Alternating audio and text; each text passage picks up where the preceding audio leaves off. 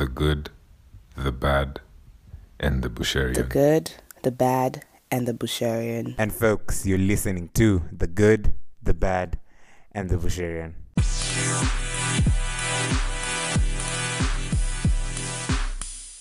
Like, you know, sort of even the politics that I consume, for example, wouldn't just be like Kenyan politics, wouldn't just be UK politics. Like I would be looking at politics across the world.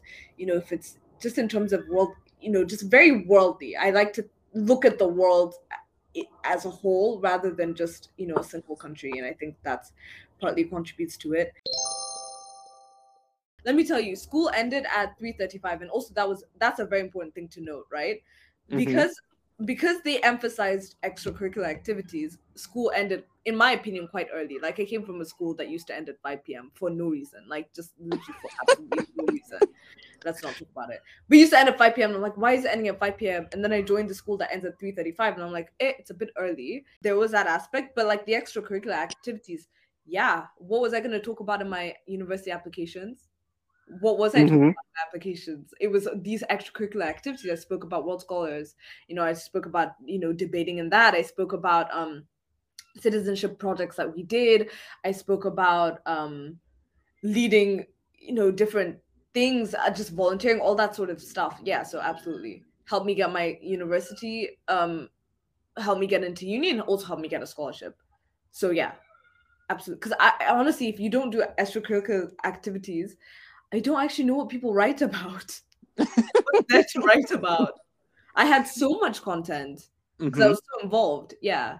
And I wasn't even a prefect or anything at my school, mind you. Uh-huh. I d- wasn't prefect. I wasn't like, you know, anything major. I wasn't head girl, head boy, anything. Mm-hmm. And it's still, I still went, in my opinion, I still got pretty far. So. okay, just tell us you're an academically gifted child. No, but I was. I literally am not. I am not. that is a fact of the matter. I'm not. But I used to work smart. Like I knew what I needed to do. I mm-hmm. knew what not to waste my time on. I knew what I needed to spend my time on. Oh my god! Did I tell you about how I begged my mom to resit an exam? No way.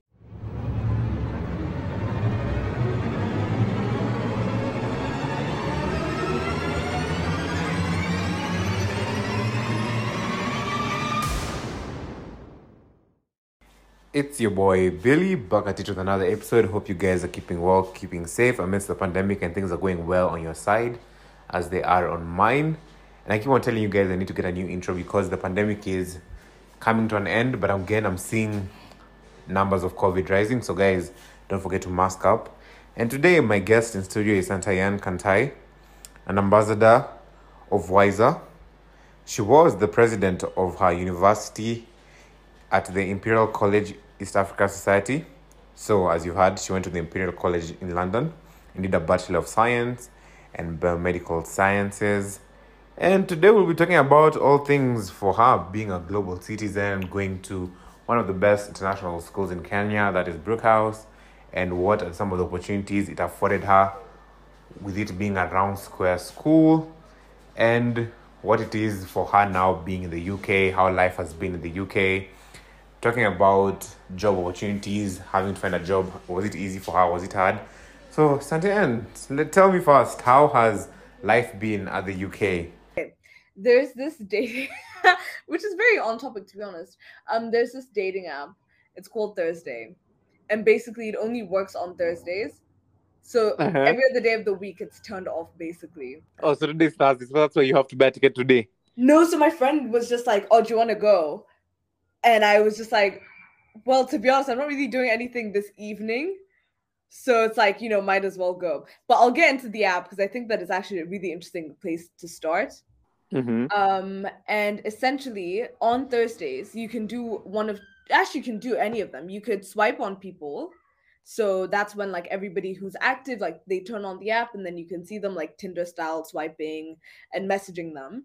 Um, and then if you message them and make connections with them, the connections expire at 12 a.m. Thur- uh, Friday.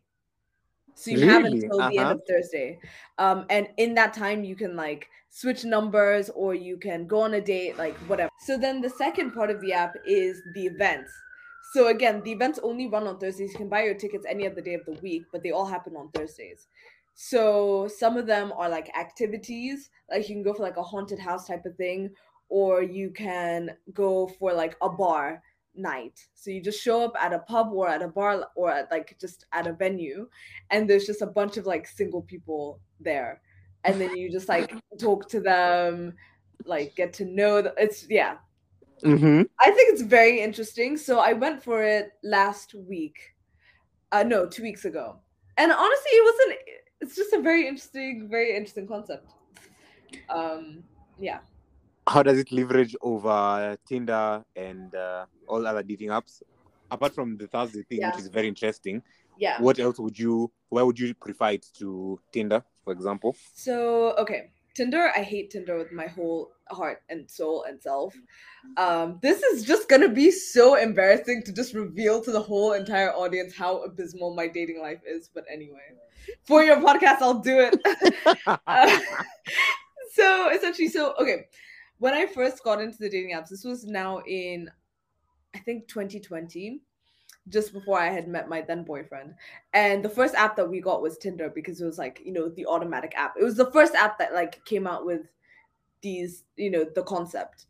Um, but then quickly just realized that the men on there are just not serious. To be honest, it is Mhm. completely just like a hookup app. It's not. It's just I don't think it's very authentic. But I know people have met other people there and like it's been successful. But like in my opinion, I very quickly then got Bumble, and I just found it to be a lot better. Like it's very female focused. But then again, I also got tired of Bumble. So this one is is interesting because it forces you to meet people, right? With the other dating apps, you sort of can message them and people can ghost you very easily. Like you don't really get that like face to face interactions. Whereas with this one, it's like face to face. Mm-hmm. And I think that's so interesting to have to like actually meet people. Um, yeah. I just So- Two questions about that. One Mm. is obviously back in Kenya, you know Yeah. how we are about dating app. It's just like it's like your last resort. Like you've missed Yeah, all yeah, people. So why would you go Yeah. on a dating app? So guys are like a very yeah, I, skeptical is not the right word, but you know, averse, there's that averse to stereotypic yeah, notion about it. And two is that even with the meeting people. So for me, for example, who probably yeah, let's say if I had social anxiety, and uh, as you said, the app is very oriented to making guys make the connections and meet each other. For you, how has been your experience actually meeting guys? Have you ever met someone who's very creepy, or how do you gauge when's on dating apps in general or on Thursday? E- both. I would say so. With the other dating apps, it's quite easy to sniff out the creepy people, right? Mhm. Um, so I did. Okay, I wouldn't say he's creepy. I kind of feel bad for saying that. Um, but I. He was just very, very persistent. I just think that there's a lot of like, um, what you what do you call them? Like unwritten rules of dating apps. Like when somebody goes to you, like you don't do anything about it. You kind of just accept it. Like Mhm. that's just like a known thing. So I did meet somebody who didn't fully understand the idea that I was ghosting him, and he kept sending me messages. Um, so i that was like the most creepy that I got to. When it gets to like the point where you're dating somebody, like you're meeting them off of other dating apps, not inclusive of Thursday. Um, I think that at that point you sort of have gotten a feel of them. I sort of used to have a system where I would sort of make it like a, like it would be steps. So it would be like we message, and then if there's like a vibe, then I would like initiate like a phone call, and if that was a vibe, then I'd initiate a video call, and if that was a vibe, then we would meet in person. So it's like Mhm. three steps to get to know somebody, and then after that, I'm like, okay, cool. I think we, I think you will not end me, um, and that worked pretty well. But then, yeah, I, for people who are socially anxious, like I just feel like Thursday's definitely not the app for you. Like you definitely have to be a, the sort of person that's very comfortable meeting people and like interacting with people. Because if you're very shy and anxious on this particular app, you're not going to get very far. You have to meet people. But then also the events happen in pubs and bars. Mhm. um and i think the idea is just liquid confidence to be honest so if you are a bit shy then you could like you know boost yourself a little bit and become a bit less anxious Um, but yeah, I think just using the three step process that I used is quite a good way. And uh, through it, I didn't meet anybody who was creepy. So Really? So you've never had a bad experience with a dating app? I've just had okay, well obviously I had like the worst experience where I met I met somebody and proceeded to date them for six months and then you know that went to a very chaotic place. I still Mhm. don't count that as as a bad experience, it's kind of a weird experience. And then after him, I just I honest I honestly just think I've been quite lucky. And I've had friends who've also said to me, like, you're just quite lucky on these apps. Um I yeah, I won't go into too much detail. Um, but no, I And our I- first question on the stereotypic way of looking at dating apps, yeah. Oh, what was the question? How you know back in Kenya how we Yeah. view dating Oh, quite averse to you know, Yeah, I Mm. yeah. I would not go on dating apps in Kenya for sure. I I wouldn't because because the environment is very different, right? Like here, because because I also live in like in London, like it's you know it's like a cap. It's it's London, if you know what I mean. Like it's quite I don't want to say how cosmopolitan, but very like people are ready. Like people are on there, like authentic. It's just the way of the land. Whereas in back home, I just feel like your normal guy slash girl wouldn't really go down that avenue. Like we have other ways. Mhm, But mhm. also, I'm not very familiar with the dating scene back home because I didn't, I never really did. I was quite young when I left, so Speaking of, now that clearly the listeners can tell you're a very, you're a global citizen. with your friends. yeah, yeah, yeah. Where did all that start? Do you feel like uh, your parents probably taking you to different system of school in Kenya, then from the normal eight four four actually actually be ready and experience, and what has been experienced um, in the British system? Is it something you'd ten out of ten recommend, or no? And then I'm not. I'm asking you so many questions at once, but again, yeah, you're gonna have to repeat them. yeah, I'll repeat them. But how do you how do you I feel like sometimes for you probably it's like two realities where if in Kenya, as you said, the dating scene in Kenya is very different from where you are in London. Yeah. So how do you meet your two realities? Like how do you do you feel like Hannah Montana, like Miley and Oh Hannah Montana? gosh.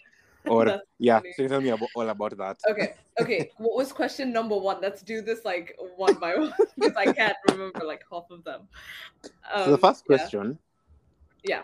Was on uh, the system.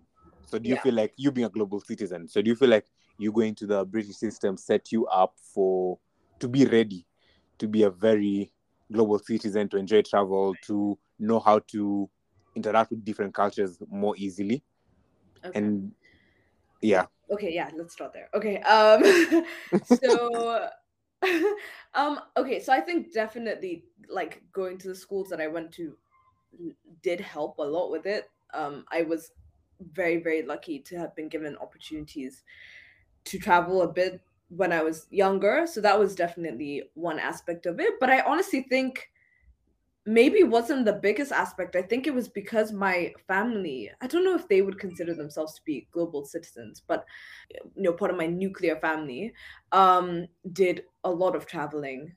Um so my aunts, for example, did part of their educations in different countries. One of them's job is like 80% travel. My mom did a lot of traveling. My dad, so you know, like just sort of being in like an environment where there was a lot of traveling happening, a lot of like living in different places and sort of um being taught to appreciate that aspect of um yeah so i think yeah definitely my family helped with that for sure um and i think that was a bigger aspect but then yeah also getting the opportunity to go to british schools where for example you know brookhouse was round square quote unquote round square. Um i don't know if you know about that. I honestly don't really know about that to be honest. You can But- elucidate for my listeners and I. if you can just imagine how would i even explain you know sort of like a collection of schools around the world who sort of have a single goal okay you know how have you heard in the uk how there's like russell group schools Mm-hmm. so if you can you know just sort of like a bunch of random schools that have decided that they're all part of like a group of something I'm doing a terrible job explaining this. No, I'm actually understanding. You're doing a good job Yeah. explaining. so basically it's just like schools around i think it's around the world who have all decided that you know part of education is of course the academics aspect of it but extracurricular is also a big thing so they sort of emphasize that extracurricular aspect and then they do a lot of like quote unquote round square trips so you could have a trip to like arusha where there's i don't know what what's happening in arusha but something's happening and, and a bunch of schools just go and do that thing so Mhm. in my year group you know it wasn't it wasn't um, uncommon to have many trips happening. So it wasn't uncommon to have round square assemblies, which we would have, I think, like once a month. And it was just a time when people would come in and talk about their round square trips. So you had people going to like Japan to do a random science fair, or people going to Accra to do I don't know what. And, you know, so yeah Mhm. being in a round square school definitely helped. It gave me the opportunity to travel to different places and meet different kinds of people, and then yeah, just decide that I wanted to be a global citizen, and then coming into uni, uh, feeling that very strongly. So I'll ask you definitely, what does yeah. it really mean to be a global citizen? And two, about the round, round square schools, right? Mm. Of all the schools you've been in round square schools, and if not, what is the biggest difference you'd you'd say about the round square school round square schools in Mm. terms of some of the perks that it offered apart from the travel? Is it that even the school curriculum and the school activities in the school themselves make you feel like, yeah, like I'm in actually an elite. Okay, know. okay, Mhm. okay. So the first question was what it means to be a global citizen. Yes. you know, I haven't looked up the definition of this, so I might just be speaking my own nonsense. But I would just say somebody who feels as if. Okay, so I definitely feel tied to Kenya for sure. Like the Mhm. long term plan is definitely to come back home. I am definitely like through and through Kenyan. Like if you ask me, you know, point blank, where you're from Kenya, automatically. But I think that there's an extra layer, and maybe it's also, I don't know. So you come into university, right? And then I think that people are categorized as like home students and international students, Mhm. right? And so I come from Kenya, so I'm automatically an international student. Um, and it means that, you know, I might meet somebody who comes from Greece or somebody who comes from like Fran- fronts or whatever, and we all just sort of have like a shared experience. The media that we were consuming when we were younger is very similar. Like we can talk about things in a very similar way. It just sort of feels like you can relate to people who have been around, I guess. Mhm. I guess it's just a world view. Like, you know, sort of even the politics that I consume, for example, wouldn't just be like Kenyan politics, wouldn't just be UK politics. Like, I would be looking at politics across the world. You know, if it's just in terms of world, you know, just very worldly. I like to look at the world as a whole rather than just, you know, a single country. And I think that's partly contributes to it. Uh, then you asked me about being in the round square system and if I'd ever been to any of the schools that were part of it. Um, no, I hadn't been.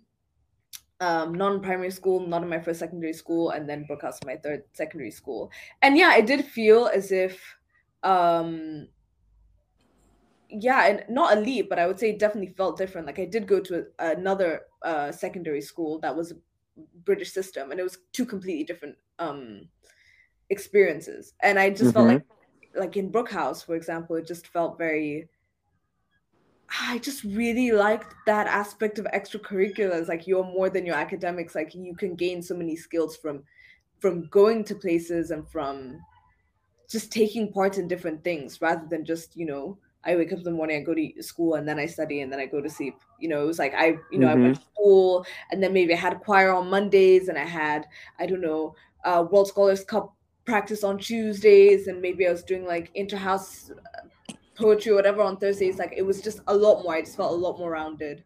Um, yeah. Speaking of, I remember World Scholars. Wow, such a good time to be alive. Did you do World Scholars? Yeah.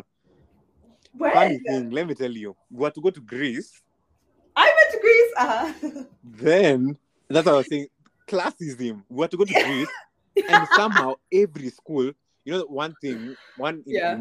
unique thing was that our school and one other school were Mm. two only eight for four schools that would actually participate in World Scholars. Was it Light If- Academy? Yes. Yeah. because that's where the used to take place, right? For the yeah, yeah. past rounds, yeah. So And also at if- Brookhouse, also at Brookhouse. yes. Yeah, So you'd notice if that school is British system or yeah. whichever system, American system, yeah. American system. And for the Greece, all of you guys got visas, and we were the No only way. ones. no way. We were the No, only do you know I would actually fight? I would actually fight that. That Let me tell you, we just and you know our school too was taking about twenty people Yeah, because you know that is outrageous. we just said no way. And you know, hey, have you ever been heartbroken? Because that time you've already, you've already planned, I'm not gonna be in 'cause you school. worked so hard for it. Sigh. And that time you have those medals. You know the medals you get in the. Yeah. Let me not. Okay, no, let's unpack that. Let's No, let's unpack that. unpack What happened? That's the question. what happened? Are you sure it wasn't like your teachers? I'm sorry, but like you know, teachers can also be. Uh, so you know, obviously, according to to the teachers, the ones come telling us that uh, they've refused to even give you guys the interview, whatnot. And I'm wondering because we've given our parents bank statements. We've okay. Hmm. To be honest, I think obviously there's the even the classism bit of it is that obviously for such programs Hmm. you are you had to sponsor yourself, right? Yeah. So definitely the ones who could afford to go are the only Yeah, ones who are given the yeah. privilege of going for a scholar. So not Yeah. everyone would probably afford. So definitely we've given our bank state our parents' bank statements, whatnot. So all our documents are right. And still somehow we were the only ones rejected. And we're still having hope till the last day, just saying, oh, maybe something's gonna happen. Maybe the hey. Till the day of guys leaving and we see you guys are there and we're just like, okay. That's so sad. no, but I I would have looked into that seriously. Like if it was a matter of like the Greek embassy or the Schengen embassy or whatever, like that's Mhm. a separate thing. If it was, I don't know. I would have looked into it, but that's me. And you know, I, I rant about visas, but that's story now for another day. So anyway, for you again, I've what about that. um do you also feel like like right now the extracurricular activities you did Mm. help you out here? Do they actually make you around? Beyond that, it helped me get Mhm. into uni. So I don't know what to. Tell Um, me no, about that.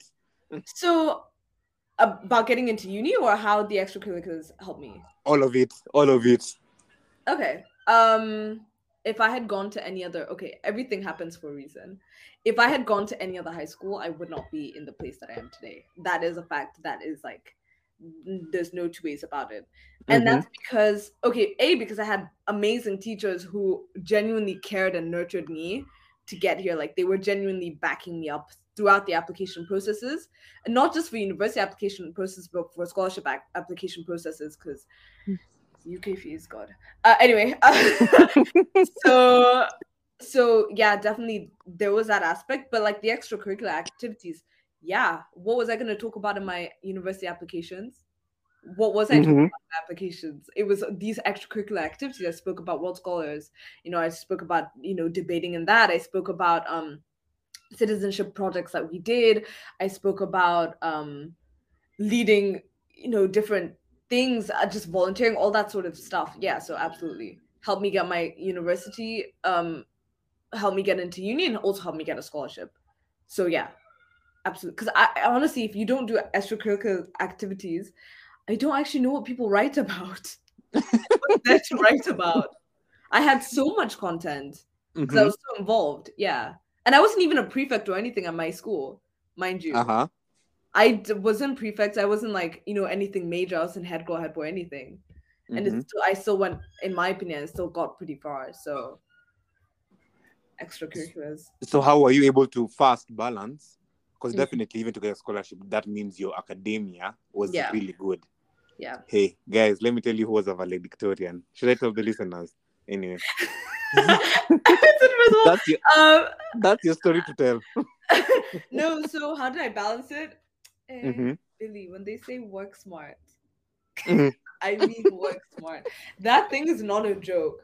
Uh-huh. Um, I will not even lie to you. I was not the guy that was like waking up at 6 a.m. to work and study until 7 before I had to go to school. And I was not the guy that was going to sleep at 1 a.m. because I was, you know, sitting at my computer working until 12. I literally, if I looked at my schedule, I honestly think that I might have been like the laziest person on this No planet. Now that's no, a lie. seriously. seriously, seriously, because let me tell you, school ended at 3:35, and also that was that's a very important thing to note, right? Mhm. Because because they emphasized extracurricular activities, school ended, in my opinion, quite early. Like I came from a school that used to end at 5 p.m. for no reason, like just literally for absolutely no reason. Let's not talk about it. We used to end at 5 p.m. I'm like, why is it ending at 5 p.m.? And then I joined the school that ends at 3:35, and I'm like, eh, it's a bit early. But then Mhm. I realized because they give you all of this extra time to do these extra things. Um, so I literally would finish at 3:35, and then I do some kind of activity until maybe like 5 p.m. And then I would start working at like six, and then I would stop and stop working religiously at 10 p.m. Like I Mhm. did not care what was happening, I was not working at 10. Mhm. So if you do the math, what's that? That's about like four hours of studying. Mhm. Some people are going to sleep at like 12, etc., etc. I don't know. I was just like, you know, you just focus for those few hours, and then the weekends, I would nap on Saturdays. I don't know what to say. I was tired. Okay, just tell us you're an academically gifted child. No, but I was. I literally am not. I am not. that is a fact of the matter. I'm not. But I used to work smart. Like I knew what I needed to do. I knew Mhm. what not to waste my time on. I knew what I needed to spend my time on. Yeah. That was basically it. To be honest. But was that easy for you? Especially, I remember I have a friend who came to Brookhouse, Mm. and her experience was different in terms of the peer pressure she faced. At least joining House was intense. It was crazy peer Pressure pressure, you know, Yeah. Mm. peer- mhm. in to have the perfect body, to look the the certain really? perfect way. No, Brookhouse. Obviously, drugs. I mean, not to invalidate her experience at all. I Mhm. think I, you know, my story. You know what school I had come from before, where that Yeah. was literally the fact of the matter in the most ridiculous sense. At Brookhouse, I literally remember my first day. I walked in and I was like, I swear, I literally walked in, I stood, and I was like, nobody's looking at me. This is perfect. Like literally, nobody cares. Really? You just nobody cared. No, in my opinion, maybe I was just in a weird year, but nobody cared. You just Mhm. did you. You did what you had to do. You decided who you were. I had friends who were like, I am into football. That's my thing. Academics not really for me. Mhm. And then they went on to do I don't know football in a different country and succeeded in their own way. Like people just did what they wanted to do. Yeah, you just did you. I mean, I think now it's kind of changed. They're kind of emphasizing academics a lot more than they used to. Mhm. But I honestly just think it depends on your crowd. Like I just had a good group of friends who just wanted to spend lunch breaks debating stupid things and laughing, Mhm. and that was it. Full stop. Period. Done. I was like my the things that I prioritize: my friends, my academics, and extracurriculars. That's that's it. And at the time you're prioritizing your extracurriculars, do you always know that all this is gonna come like climax to you getting a scholarship? Not necessarily a scholarship, No, but Um, work out for the good, or were you just doing it because you enjoyed doing them? no, I was just a very anxious teenager. Mhm. if I wasn't Let's doing unpack that. It's a safe space. a safe space. no, no, I was just, I was literally just incredibly anxious all the time. Um, so with the academics part of it, there was constant testing, right? So I would always be having a test or three tests a week. And then you know the results come out, and it's like, oh my gosh! So I was constantly anxious about like keeping up with the academics. Um, I was just the type of person to just cry if things were going wrong, and then I was always like, especially towards the end where i we'd have like you know not classes but sessions on like writing a personal statement so like your university essays and the um the scholarship application as well and it was just like if you're doing nothing like you know what do you expect to happen Mm. and so me being anxious i was like you know i want to i want to get to a good place um i didn't to be honest i so what i say i said i was lazy and i was just i would literally just go with the flow i never even dreamed of coming to the uk at all i didn't dream of coming to the university there No way. no fully in fact at some Mhm. point i was like i would be fine to stay in kenya to be honest i was like i would stay And go where? wherever. that was my mindset. I was just like, listen, I just want to get good A levels. For Mhm. what? I, d- I didn't know what for, to be honest, at the time. Now I do. But back then I was like, uh, because that's just what you're supposed to do. Um, Yeah. so and also my parents didn't really pressure me that much. It's a very interesting thing. Anyway, um, yeah, tell me about that. I was even even I was about to ask you that. Were you ever experiencing pressure from your folks, my or how was it at home? My parents would Mhm. let me do what I wanted to do. No way. I like there was in fact I used to get annoyed, and my dad could even tell you this. He I used to get annoyed when he would ask me like, "Why aren't you studying?" or like, "Why aren't you?" Like what? Like he literally asked me that once, and I was like, "Are you joking? Like, are you kidding me?" No, I was really just like self motivated. Like even I was the one who was asking for tutors and things like that. Like I was no who was way. like, yeah, no, because my mom was like, "Do what you must do." just you do you because okay when i was younger to be honest things were not going well like academically like this in, in private primary school um for Mhm. various reasons and so back then like she would get annoyed but then i think she just reached a point where it was like you do you kid yeah. and then Uh-huh. i was just like well nobody's gonna ask me and if if i don't do well like i'm the one who ends up suffering yeah. so, and they've given me all the tools necessary to do well. So it would be a disservice to them if I didn't try. Mm. And so I would just do, I would just do it. And then also the anxiety thing, a whole lot of factors. That's so crazy that you achieve that level of self awareness so early. Because for me personally, yeah. if it were up to me, I'd just be lazy. If it was just up No. to me. But then, but then I think it hits a point where it's like, why am I lazy? Yeah. You know, what, what am I lazy for? Mm, I think many parents who put too much pressure on their kids, their kids then end up fighting them. yeah. And I think many kids, it's very much like you have to use reverse psychology because, like, you know, you know the whole thing when people are like, oh, you know, I when my mom asked me to go to the to do the dishes, like I don't want to do it anymore, even though I was fully planning on doing it before. yeah. it was fully that. Like if they Mhm. asked me to study, I would be like, no. But Yeah. if I if they left me alone, I would be like, okay, I'm not fighting anybody except myself at this point, so exactly. I might as well just do the work. Yeah, Yeah. yeah. So fully, just a different way, and I think it just it just worked out that way. So your parents are not the typical African parents who, because I I was imagining definitely if your parents are paying millions for your school fees, Mm, then definitely they want to see results. No, the out I was one no, who was forcing them to come for parents consultations. no way. I was like, yeah. I was like, who's coming this year? Because so my parents are not together, and I was just like, okay, so last term it was mom, so this term it must be my dad. and I would be like, hey, by the way, a week in advance, like parents come like we need to go, and he'd be like, yeah, okay, sure, I'll be there. Really? Yeah, When us Yeah. would pray, our parents don't come for those because we knew No. our, our teachers would just be like, okay. no, I was like, I need to hear the feedback. Mhm. I was like, I need to hear what these teachers think. Like, I need to know what, what I need to do fully. Mhm. Um, but also, I forgot to mention, I think it was also just being very close to my aunts and like my cousins who did really well, right? Mhm. So I had an aunt who went to like a really, really good. Un- Actually, both of my aunts went to really, really good universities. I had cousins who did A levels and Feel free to mention really, them. really well, huh? Feel free to mention the universities to give us imposter syndrome. so we can feel like we're not doing enough. Uh, no, so no, I'm, it's fine. it's fine. Let's just keep it at like let's just say really, really good top of the you know top of the uh, rankings universities. Um, Mhm. and so that motivated me. To be honest, it was just like I have aunts and cousins who have done really well, and who have been really celebrated for doing well. And I would watch like YouTube videos. You know those study tubers who would be like, Yeah. IGCSE results day. Um, let's go through my results. Like I would watch that Yeah. at the Mhm. beginning of each term, and I'd be like, I want to be that. so yeah, that's fully like so. Parents no pressure, me pressure on myself. To the point Mhm. where my mom, oh my god, did I tell you about how I begged my mom to resit an exam? No way. This is actually I Story time. I, but basically, I had at the time my school would do um, AS and A levels. So AS is the exam before A levels, and A levels like the big exam, right?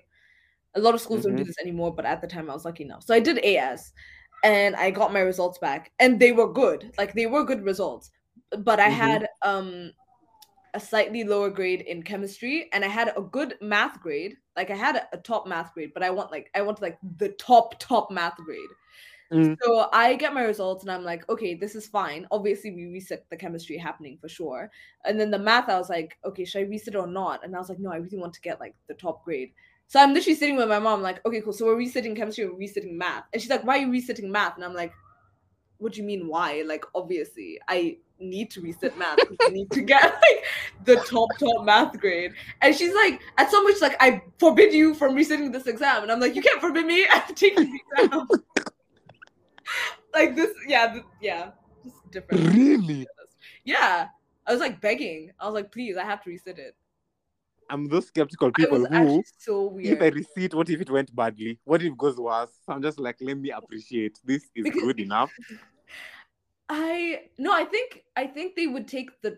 I don't know. Actually, I don't know what my thought. Also, mind you, I'm not like this anymore. I came to uni and was slapped in the face, and I realized I hit in the face so hard. Uni is actually just a difficult place to be. Let me tell you, the first ever uni grade I got really humbled me in life, and this is me fully looking back and admiring my past self. I'm no longer like this. Um, but back in the day, back in the good days, the good I'm actually coming to that. Actually, before we go to your uni days, yeah, yeah. tell me about again your supportive teachers because now you said your teachers Yeah. were very supportive. I Mhm. was talking to someone and I was thinking that probably in such a school where definitely there's a lot of students, a lot of things to do, but that's Mhm. 35, teachers Yeah. also go to the extracurricular, so there's no office hours per se yeah. for you guys. But now that you talk about your teachers being supportive, tell me about that. And were they supportive to everyone, or had you do you have to show interest, Um. or are you supposed to be the one of students who are really good? okay let's let's go back so i moved schools right like i said Mhm. i moved schools at uh i moved schools in year nine term three which is like that doesn't happen typically Mm-hmm. because why would you do that? Well i hated my other school that's why i did it anyway. Um so i moved schools year nine term three moved to Brookhouse. And initially i was like i just had my own panics and problems. So initially i was like the teachers here suck. Like what Mhm. they're not the best? But i think it was just again like i said i was very anxious as a as a student. I was just like i have to i have to be as good as the rest of my family. Like there's no two ways about it. So i i think definitely a part of why i would say they did like me but i would say they would like anybody if you showed the interest. Um and then how were they supportive? Um less so earlier on i okay the thing about the brookhouse teachers and i think brookhouse also has this rep um where it just um you know people always like oh my god the kids at brookhouse they just have like the wildest hair like you know what's wrong with them they just like why do they why are they allowed to dress like that like they must be unserious but i Mhm. think the teachers were just sort of like these things don't matter Mm-hmm. put your hair however you want to just produce good grades you know if that's your thing or produce Yeah. good music or just be a you know good at whatever you're doing i don't care what you do. Mm-hmm. they were also very friendly. Like i remember like classes were just fun. Like the teachers were just funny. Like you would just walk in and be like obviously you would have the couple of teachers that you didn't like who were like too serious or too harsh or whatever but like the vast majority of them were just like not like hey friend but they would be like you know hey actual person. Like they wouldn't look down at you. They wouldn't like you know treat you badly they would treat you like a person. Mm-hmm. so that was definitely a part of it. And then towards um you know towards the end of my time there uh during university they would schedule in like you know one hour sessions once a week dedicated purely to just you know university stuff.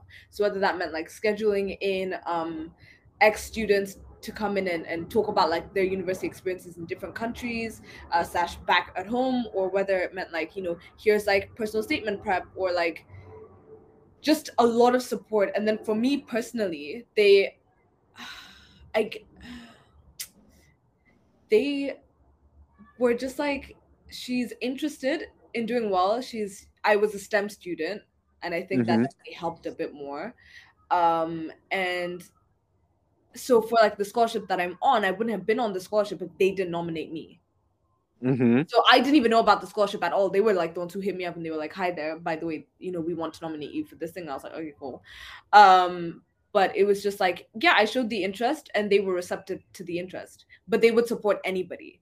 Like they, like I said, it was like a center dedicated to university prep, and you know, they were like, write your personal statement and send it to us. Like we'll look through it. We'll have sessions with you if you want. Like just come into my office. Open door policy. Um, come and speak to us. Like you know, we'll help you out Mm-hmm. and we'll also laugh while we help you out. Do you remember the time we met at uh, one of the um, university things? No, but yeah, I can imagine. Which one was it? What year was it? It was in Brookhouse. Um, Yeah. As I said, our school was only it for four school, so we'd always stand out when everyone else is in good uniform. Then we're just there in our green uniforms. And Don't worry, we No, had actually- orange, orange. it wasn't in Brookhouse. The one we went to in um, this school in Kara. Oh, I know what you're talking about. Yeah. yeah. Yeah, No, let me not lie to you. During those things, I was just hyper stressed. Why? I was like, because I didn't know what I was doing in life. You know, the course that I chose to do, I literally chose it in December and the application was due on, in January. I Uh-huh. was confused. I was like, I don't know what I want. Like I'm just You're like I'm just here. My parents weren't the type like I said, my parents weren't the type of people to be like, you will go to this university and you will do things. So they were just like, you do what you want. I was like, I don't know what I want. So I would just show up for those university fairs, like peak stress, like, oh my gosh, what university is it gonna be? Like carrying do you remember like all of those like booklets that they give us? yeah. I was just like looking around all of those, like, oh my god, who do I who do I speak to? I'm gonna ask the right questions. I'm gonna make a good impression. So yeah, probably why I can't remember. But yeah, yeah. Well, some of us knew we were staying in Kenya for uni, so we just used to come to Joyride and enjoy the food and just get out of school. I hear you. So, fast Yeah. forward, we're now in university and you've gotten your first shocking grade. Tell me about that. Oh, wait, even before that, tell me about your scholarship. So, what did your scholarship package look like? Were your parents excited? Um, or were they like, as you said, "Ah, it's okay, you know, not big of a deal? No, okay, okay. Because I when I- remember I was okay, so okay, wait. happy when you When were I- called. yeah. Mhm. Okay, when I say that they it's not that they're like no it's not a big deal. Like they celebrate me for sure. It's just like when it comes to like the details of things they're a bit more just Yeah. like do what you want. But if it like if I do something good, they'd be like, "Oh my god, congrats!" Or if I did something bad, they'd be like, "Uh, mm, you sure?" Um, um. Okay, so my scholarship, my scholarship is the best scholarship in the world. Fight me, anybody, I will fight. it's not. They don't just give you money, right? Their goal Mhm. isn't. So they could fully fund your whole education, but they choose not to because they're like, if your parents are also paying for it, then your parents have a stake in things. So they won't just, you know, be like, okay, my kid has just gone off to university and we don't care about them anymore. Um, it is so yeah, like I said, it's not fully funded, but it's like it's more than it's very very well funded. Um, and it, it again, and I keep ending up in these situations. It's not just about the academics. They really really emphasize the extracurricular activities. So I have like you, you know we would have to do target sheets for example um termly target sheets and in those target sheets there was like different areas. So there was academics like citizenship and so on. So it also made sure that you were proactive during university time. Mhm. Yeah. And it's a great community. It's the best. So it's not all about if you, for example, flopped in your academics, they wouldn't pull out. no. I mean so if you flopped the year for example and you had to sit the year like practically they're not going to fund this extra year that you're taking because it, they are not made of money do you know what i mean? Like it's just Yeah. practically we actually just cannot do that. Um Mhm. but then i you know i when i walked into the scholarship right i am just like okay you know they've they had to do the whole entire interview process. I made it here and i'm just like surrounded by all of these amazing people. Of course the imposter syndrome massive thing. But then i i go for this um it wasn't even an event it was a workshop because we also have to do these mandatory workshops. And i hear the head of the scholarship the founder of the scholarship speaking to a scholar who was in the year above me and he just failed an exam.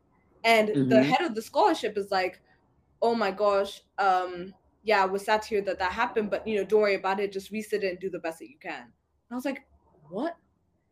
He was Mhm. just like he was just like yeah like we understand it's hard like just do it again like you're giving it you're given a second chance like you know do it kid mm-hmm. yeah as long as you're keeping up with the terms and conditions um we're here to support you as well see a big thing in fact i think you should just title this something like support goes far And for you, was the do you feel like the support was enough going to? absolutely hmm um th- from the second i got on the scholarship they gave me a sim card for the uk like who gets that You know, it's Mhm. the details. It was like, hi, here's your welcome package. You know, when you land, these are the things that people don't really think about. And then, you know, say you had to travel alone, which I had to travel alone because visa problems. My mom couldn't get a visa in time. Um, But then they were just like, so here's a SIM card. So when you get there, it's loaded up with money. When you get there, just change SIMs and you can message us. And I was like, oh my gosh, this is such a Nice. practical and important thing. I would have gone to the airport. I would have been like, uh, hmm, what now? But they're like, Mhm. yeah. So literally from the get go, they were supportive. You know, if I had problems, you know, that whole you know world event that happened halfway through my degree, um, they were supportive throughout. Um, What happened? the We're pandemic at pandemic happened. Um, so like in first year, for example, when you get to uni and you get your first quote unquote bad grade, which I also now realize isn't even a bad grade. The uni system of of um the way they um grade people in the UK is just absolutely ridiculous. Um, in my opinion, that needs to be changed. But um they I would call them and I was like really, really stressed and like trying to, you know, fit in and trying to like you know assimilate. And i'm like i'm just really like stressed and sad. I miss my family. And and they would be on the other side of the phone like don't worry about it. Like this is very normal. Like you know tell me about things. Um Mhm. during the pandemic you know when we all had to go back home the head of the scholarship was like hey kids we are so worried. We don't know what's happening ourselves we're going to schedule like weekly video calls where you can all just come in and talk to each other and talk to us and just tell us what's happening and you don't have to come for them but like we just want to check in on you Nice. Uh huh. or all the way through yeah so fully fully very very supportive this is why i say it's the best scholarship in the world And now for the imposter syndrome, how do you deal with that eventually? I just cried a lot. then I got over it. I so when you come into uni, right? I think in high school, it's just the understanding of how grades work. In high school, it was like, you know, 80 to 90% was an A, 90% above was an A star, 70 to 80 was a B, 60 to 70 was a C. And Mhm. you know, for me being the person that I was at the time, I was like, you know, a B is fine, but I don't want to be, I want to be 80 to 100%. Then Yeah. you come to uni and they start telling you things about, I don't know, first, seconds, and thirds or whatever. And you're like, what is that? And then they start telling you 70% onwards is a first. And then the first grade you get is like in the 50s. And you're like, what do you mean in the 50s? This was even not even in my scope. But then you realize, I don't know, maybe um, maybe I've just become an underachiever to be honest. But then, but also I think it's not just me because I did um my final assessment um before she released the assessment she took us through an essay and she was like she graded this person as 67% and she was like this was a really good essay. This was like top of the notch essay. And i'm like but you give them a 67 it's just like yeah. Mm-hmm. i you get like a 71 and they're telling you all positives no negatives. They're literally like there's nothing better you could have done. And i'm like do you know how far away that is from 100% so Yeah, where's that 30% going? And it's just like that is 844 for you. That is eight. Ah. I'm just like, Literally, they're ridiculous. praising you, but the grade is not reflecting the praise. And at the end of the Yeah. day, the transcript is not showing what the. So whatever you praise me, if the transcript is not showing the A or the B, then it's not exactly but then Yeah. you know so you walk in and you get your first grade and it's like 50 or 60 if you're like me an average person if you know if you're really Cap, amazing if you got but okay. and hmm um but then you're just like in absolute shock because you're like in high school if i got a 60 i'd be like crying in the bathroom throwing up fainting you're just like it's like what?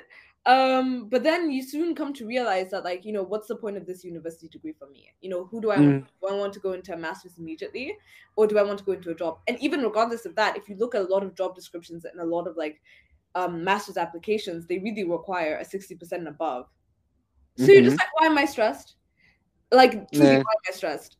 Yeah. and then and then being on my scholarship where they they literally said to me at the beginning hun just you just get your 60% above focus on your extracurricular activities because what are you going to talk about when you get you know to an interview and i was like okay cool so if i spend my time trying to get into like leadership positions like trying to do as much as i can and get like a good grade like 60 70 then all's well for me i can do quite well i can go quite far yeah. Yeah. and then soon also realizing that like do you ever hear a parents talking about their university grades do you really ever hear anybody talking about unless they were like top top of their class Yeah. most of the times, like people who've gone quite far, you never hear them being like, "Oh yeah, in uni I was like, you know, getting top grades." But maybe I just have like a rogue point of view, and maybe I'm just revealing myself. No, same. And actually First. that. I've never had that anyone, unless you you are you're valedictorian of your class. Yeah, No one really talks about oh I got, and especially that if you're talking with people who've succeeded, for Mm, them the university grade is not even in the scope of what success is to them. yeah. You know. Mm, to be honest, for me, I think it was also realizing it's more about the university that you go to than the grade that you get. Like, I don't know. Yeah. we might have to cut this one out because it might make me look like. no, but it's true. I'll agree with you. Um, Feel free. I just think for me, like I said in high school, I didn't really know what my efforts were going towards, and then I came to uni and I realized, like, okay, that was why I put in the effort. It was for this. It was to go to a really, really good university where, you know, just the sound of from the sound of the university, people are like, oh, now I'm very, very interested in you. Mm, Um, yeah. So no, actually, I I agree with you on that yeah, because even me just- staying yeah. in Kenya, obviously, yeah, meant that um, my choices were limited. But I told for my parents, Yeah. or at least I told my parents that if I'm to stay in Kenya, yeah. you know, you want the university that has the good name at the end of the day. So that And if I I, go somewhere, yeah. they're like, okay, Yeah. at least we recognize that. we, so we, I remember, recognize it. Yeah. mm, like my brother was called to about six schools. Mm. Uh, so all of them, at least four or five of them, are giving him full scholarships. Yeah. So now it was a matter of which one is the best Yeah. choice, right? And definitely we landed on Yale Mhm. because the name, you know, end Yeah. the day, Yeah. what's in a name? Yeah. Yeah. Like as much as this uni might be better at the, than Yale Yeah. at one aspect, you just want to say that I went to Yale and everyone is Exactly. like, okay, you know. yeah. Yeah, so I completely agree that uh, definitely. But yeah, and I also Mhm. think I don't know. I feel like we spend so much time knocking Kenya and Kenyan universities. I think there's absolutely nothing wrong with them. Like honestly, Have you ex- hmm. Okay, listen. My Tell me. aunt, for example, my aunt who ended up going to Oxford for her masters, like she stayed in a Kenyan university. and It was the best choice for her. to compare her experience at her university in Kenya and her university there. The thing about university in Kenya, definitely, as you said, I don't think the teachers sometimes are very involved. It's more of you do you, you've got into university. So now Yeah. It's about But- you mhm. finding your grade, finding your place. We're not gonna help you, we're just gonna come and Let me- lecture. yeah. It's done. Mhm. Let me tell you, Billy, that's the case here as well. Really? Yeah. Like fully the case. Absolutely 100%. And I was shocked as well to come and find. Um, but they were just like, yeah, we're here to lecture. Like, you know, that's why they call them lecturers, not teachers. Very distinct uh, Mhm. They would come in and just lecture.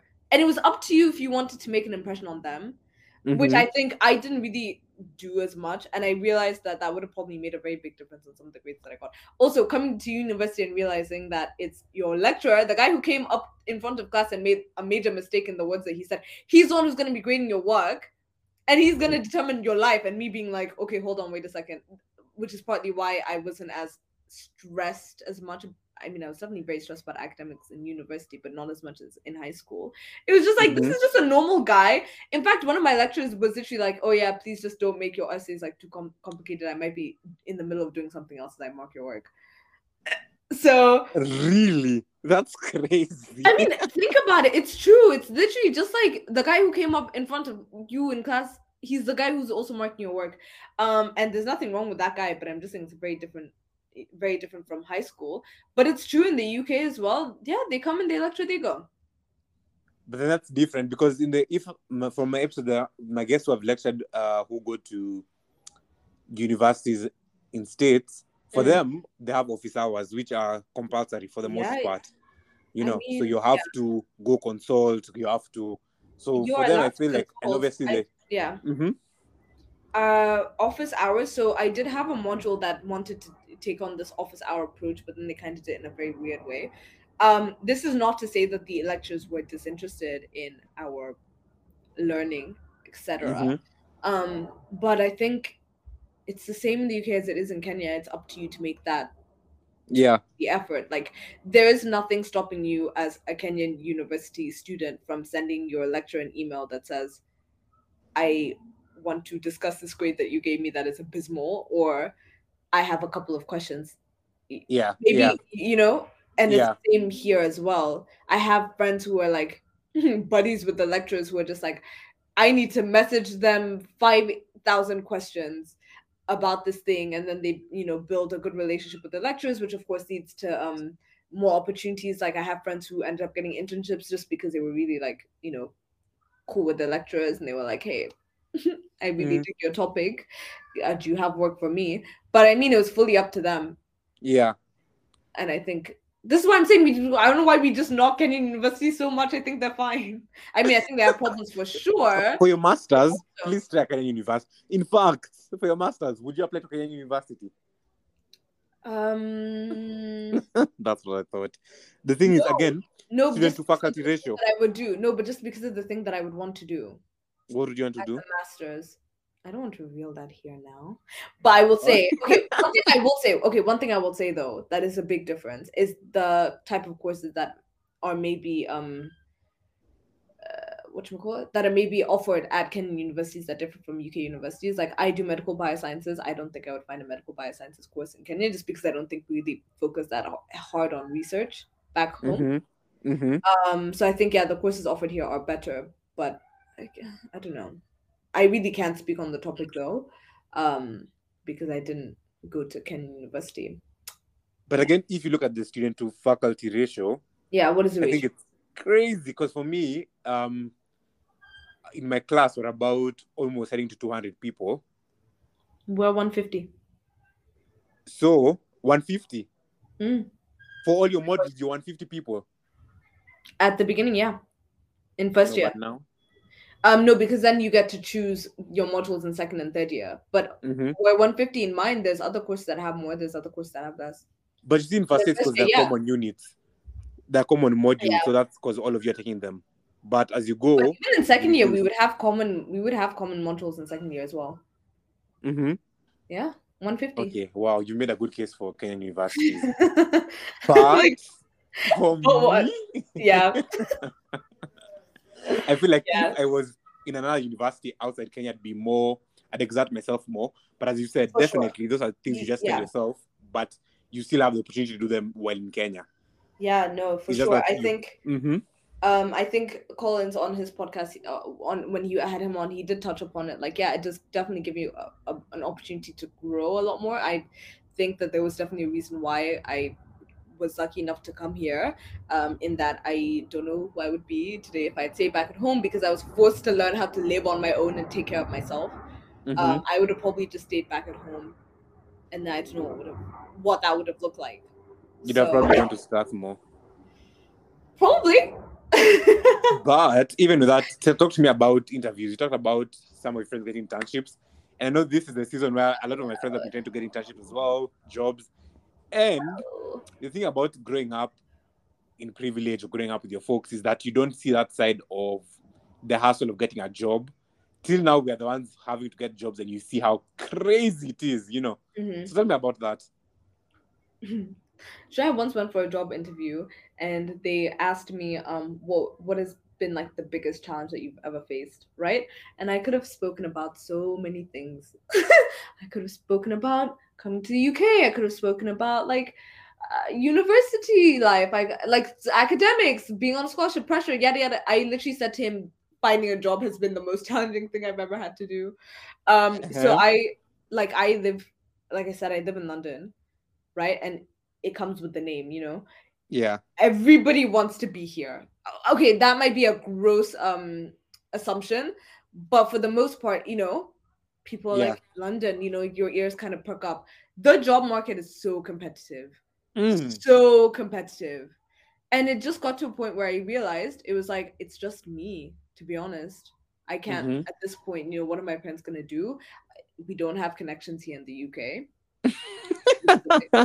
don't even lie, it's true. If you have connections, you will get far in most places. And to be honest, I feel like we knock that a lot, but honestly, anyway, that's a whole entire separate conversation. No, but it's true. Um, Mhm. no, okay, maybe I just mentioned that. I just feel You like can digress. Uh huh. if you have a kid, right, and you have friends, and your kid is like, hey, I want a job in this industry, and you're like, you have a friend, are you gonna deny them that? True. Do you know what I mean? So it's like I know we knock it a lot, but I think that Yeah. maybe I'm not considering many other factors when it comes Or maybe when you call it connection. conne- connection, it's when it has a ne- negative connotation. Just say Yeah. networks. yeah, just networks, and I Yeah. yeah, networks. Networking is very important Mm-hmm. for yourself and for those around you. That's the anyway. Maybe we also don't put that in because I don't want people out here telling me that I just anyway. Um so no, it's just it was the hardest thing to do, to be honest, from the start. I was walking into and I still am walking to the job market at a very, very, very interesting time. Hint hint recession, post pandemic, war, etc. Um, but when I was looking for internships, okay, so I think my stress sort of like shifted in high school it was academics, and then I came into uni and it very, very quickly shifted to like, okay, need to find a job from day one. From the first day at university, I was like, I need to find a job. Yeah, because I was also on a scholarship where my the head of my scholarship has a video call with my parents before I go into uni, just after I've accepted the scholarship. And the first thing he says, well, you know, we just need to get her a job. So even before I landed in university, I was like, okay, cool. So the goal is to get a job. And he he's a very, very successful man. And he was like, getting your first job is like the hardest thing. Him Mhm. being very, very successful, he was like, that was a very, very difficult thing. And it's gonna be hard. And I don't know what to say to you guys. Just do the best that you can. Do as many extracurriculars as you can. Like do as much as you can outside of university, but it's gonna be hard.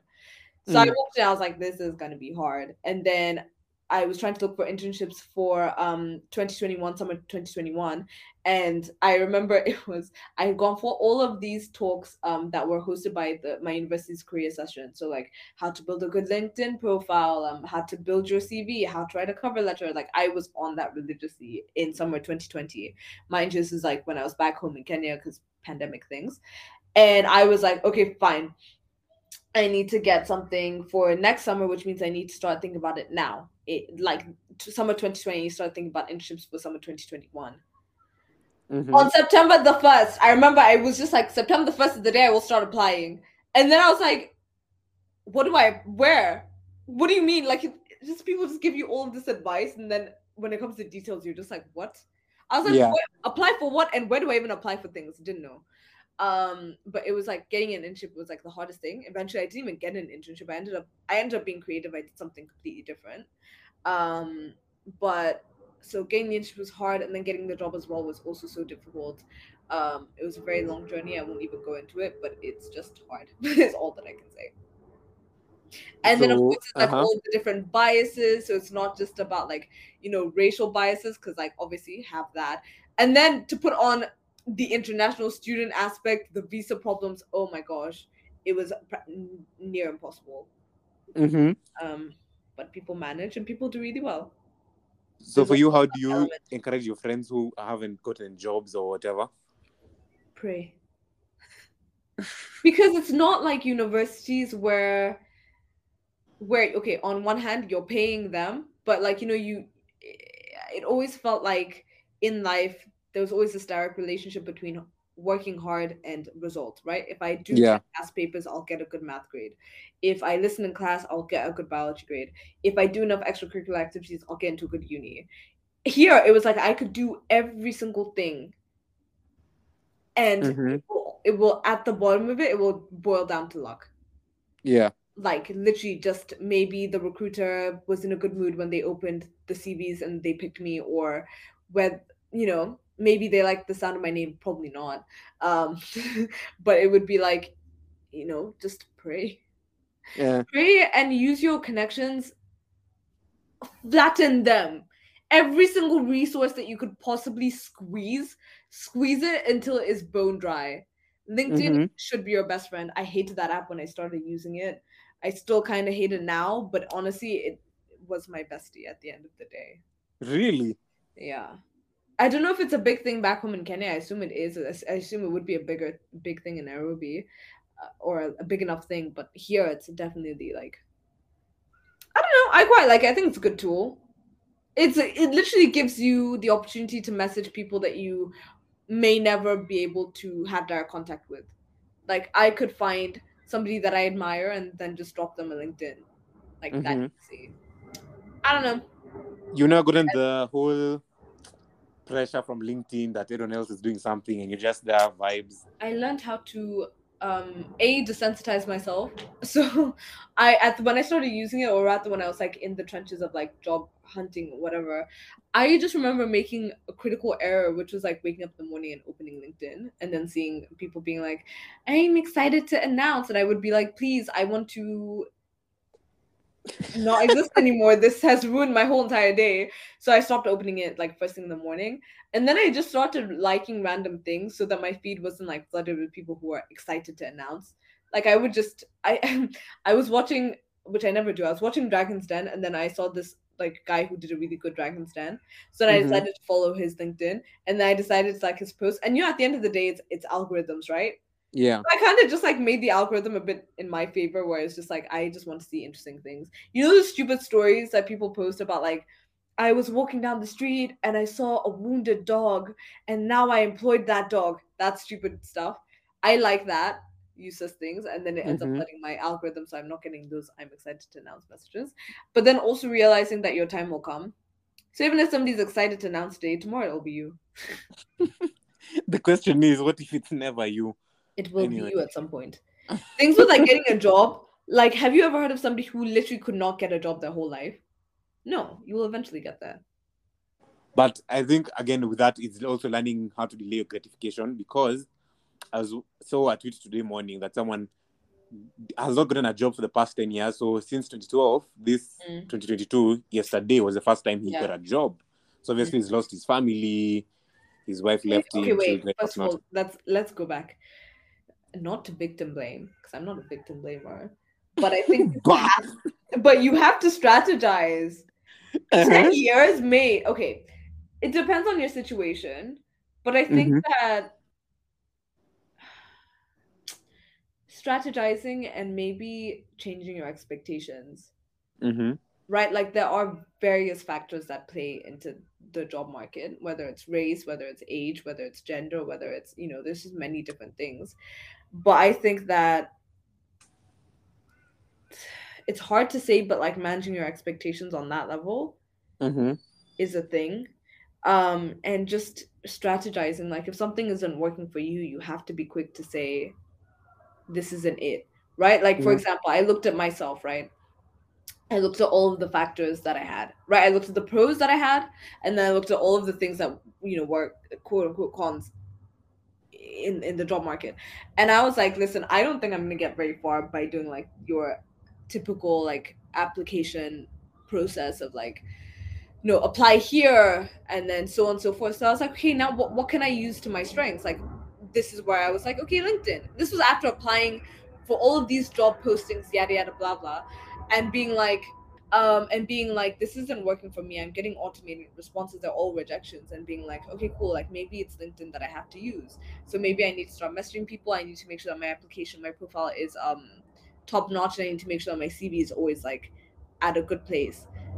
And yeah. then that's how I ended up getting it. Like I wasn't, you know, I was just like, look, this is hard and there are various factors that are against me and also i just think that i don't have the best luck personally maybe it was a bad mindset but to be honest i was just like i think you know, I was looking at people who had similar, who were at similar levels to me, who were getting further, and I was just like, hey, I just think maybe, it, maybe it's the way my name looks that people are just not, you know, down for.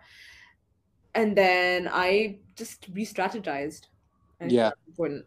Cause ten years, fam, there's something there to do. In those ten years, it might not be the job that's paying the salary that you, of your dreams, but there's something there. So with Especially that, especially if you're a home student, like if you're a Kenyan finding a job in Kenya, there's no mm-hmm. visa pressure for you. But there's, there's the whole unemployment. Our employment rates are skyrocketing by yeah. the day.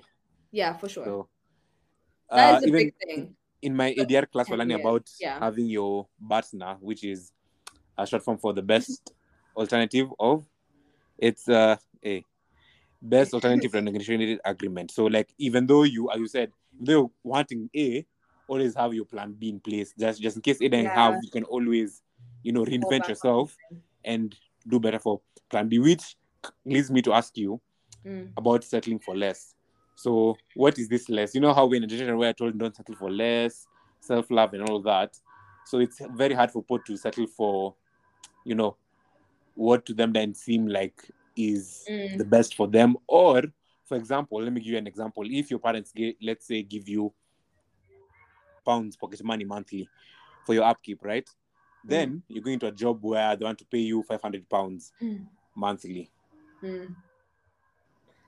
Would Uh, you take the job and just say, because I'm starting off, let me just take this job because eventually I'll progress? Or you'll be like, ah, no, No, because no then you'll no, because then you're gonna struggle. So no, you have to be practical with things, right? So I was in a lucky, I was in a good position when I got my job eventually. I did okay. My salary expectations, for example, plummeted very rapidly when I realized I was not a computing student who was gonna earn 100k off the bat.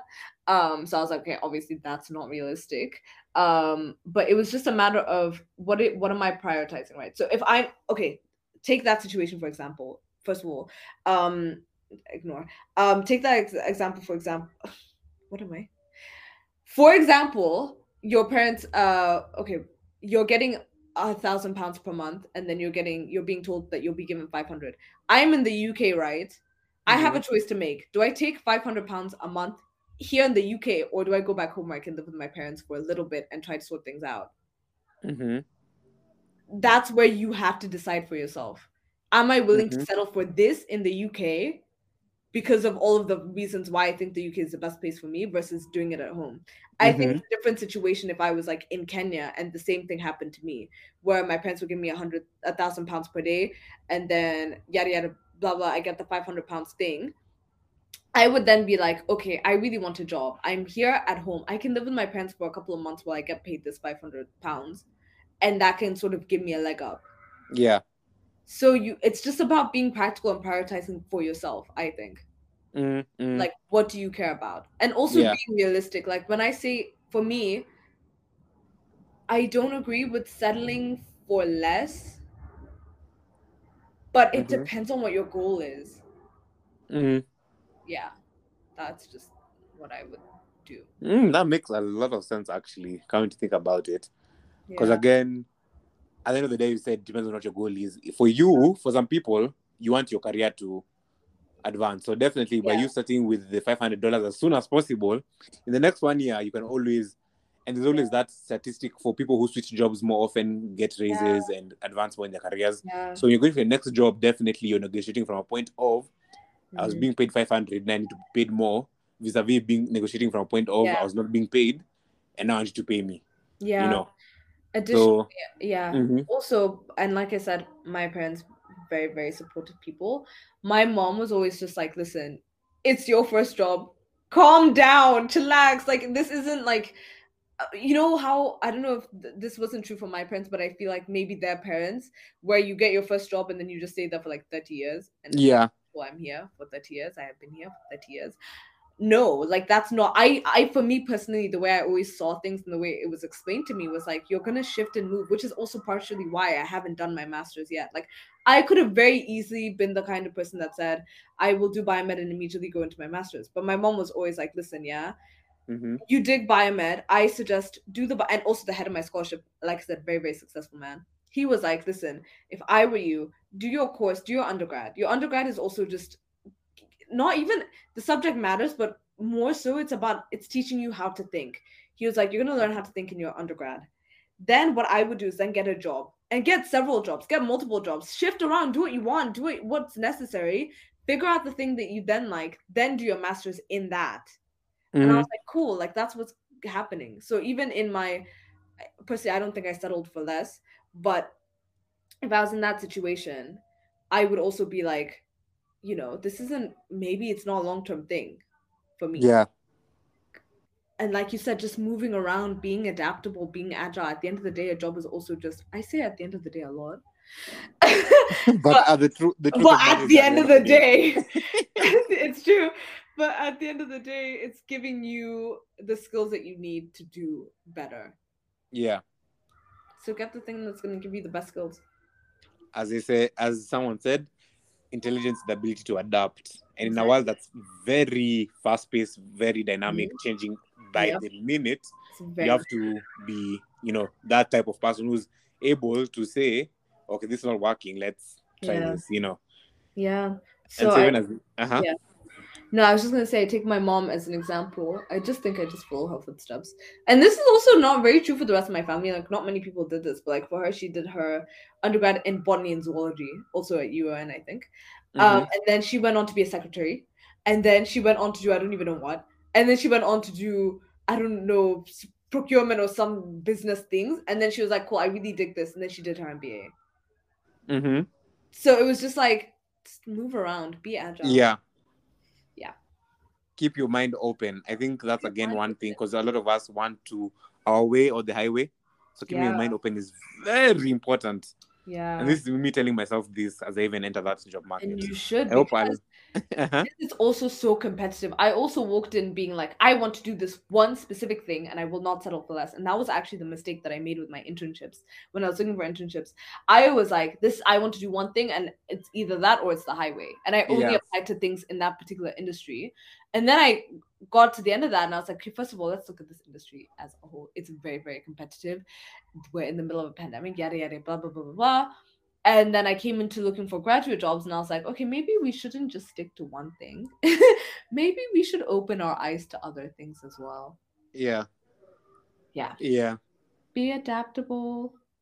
So that's the bit appeal. So when I come to you uh, talking about this, remind me to listen to this episode. Keep one thing in mind, be adaptable. and cry if you need to. I cried a lot. you did. So much. Oh god. When things go wrong, I just cry. No, actually no, I'm not a big crier, but I did cry a lot.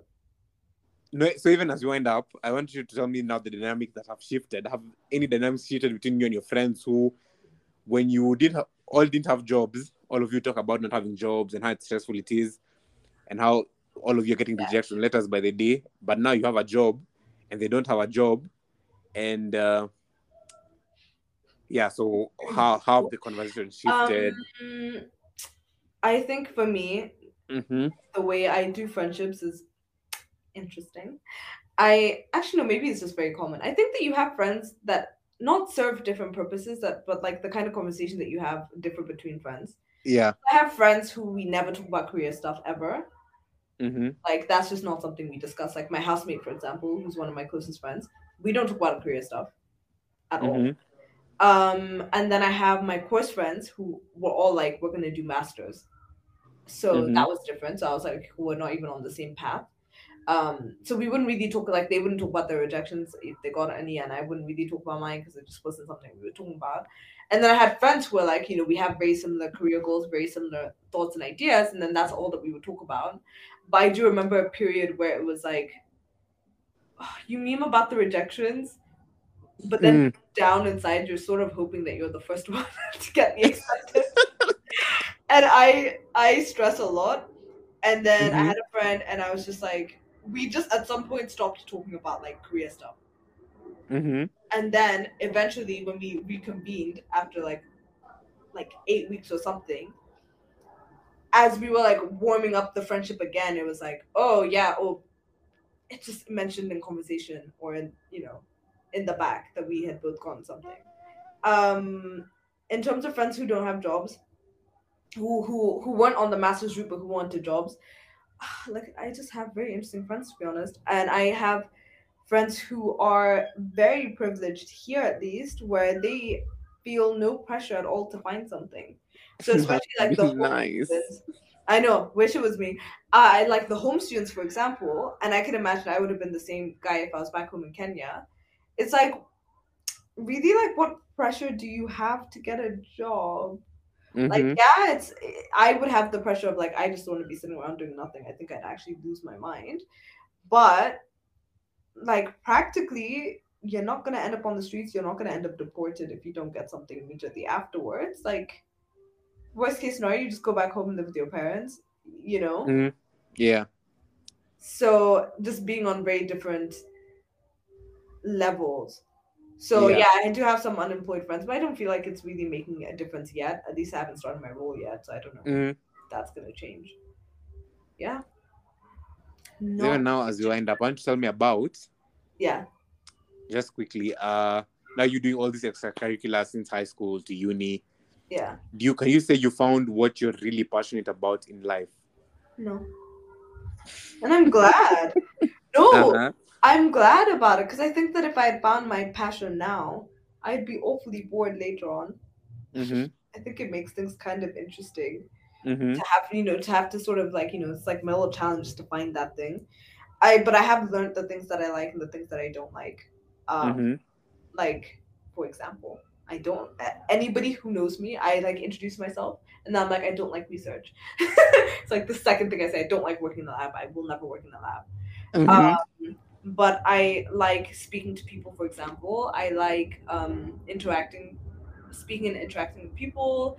Um, i like helping people um, and a bunch of other things. So i haven't found like that one thing to my parents Mhm. space specifically my dad. But i would be bored if i had. Yeah, I get that. you know maybe it would have been nicer maybe i would be a more successful person if i had if i knew Mhm. it and i have friends that know they're just like this is my thing and they really really worked towards it and you know their efforts have have what is the term born fruits or bear yeah. um but me personally i don't have that one thing and i think it's fine Yeah. as long as i said. can And Pay the rent. Uh-huh. as long as i can pay the rent and Mhm. search it yeah all's good For me, it's podcasting. But things like yeah. I think you can always be, you can always have different passions. You know, yeah as you said, That's at least for me, as like you, I try different think- things. yeah. Uh huh. Go ahead. When you say podcasting, right? To me, I I don't hear you meaning like being a podcast presenter. I hear you, you know, taking away the things that you like about podcasts, being a presenter. So that would be like you know, in, interviewing people, for example. Doesn't mean Mhm. that you'll forever be a podcast presenter. You might end Yeah. up being, you know, so many other things. It's you know maybe it's searching for it for guests is something that you might enjoy. Like you know, it's different. It's it's not like the job itself; it's the things that come with the job. That's the one I don't enjoy. That's the one Okay. part. you don't uh-huh. like looking for people. yeah, What? Why? because it's the hardest. It's literally the hardest part. No, that's where your networking and your people skills come in. Exactly. So the networking bit of it is the interesting part. However, I've But had guests on the podcast, and I'm having to carry like my back is breaking from carrying this conversation. I'm just like, I thought this was a good guest in theory. Really? Then on the podcast, just like, mm, God, no why? way, really? oh, Ah, I've never like- thought about that.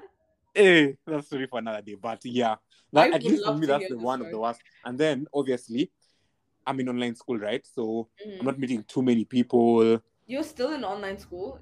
Imagine, Your uni needs to square up. please. So I'm not meeting too many people. So obviously, like my mm-hmm. network is not expanding as it Uh-uh. should be. Nope, nope, nope. You're limiting yourself. Yeah. So now, which means You're I have to them limiting online. yourself because and Mhm. that's fine. You do them online. You make do with Mhm. what you have. Like you can do so much. You can Tell do so much it. with the online. Mate, like I said, LinkedIn is one place. Like you can build connections online. There are people who've met their soulmates online. Like that should not be a thing that's limiting you at all. You have to Especially in this day and age, not in 2022 at least. no, yeah. Okay. So I let the guys tweet at us the Busheran Pod, follow us the good, the bad, and Busheran on Instagram, and tell us what are their thoughts on this episode. I personally have enjoyed this episode a lot because we've talked about very many things. So guys, tell me what is your takeaway from this episode. Have a lovely week ahead, folks, and cheers.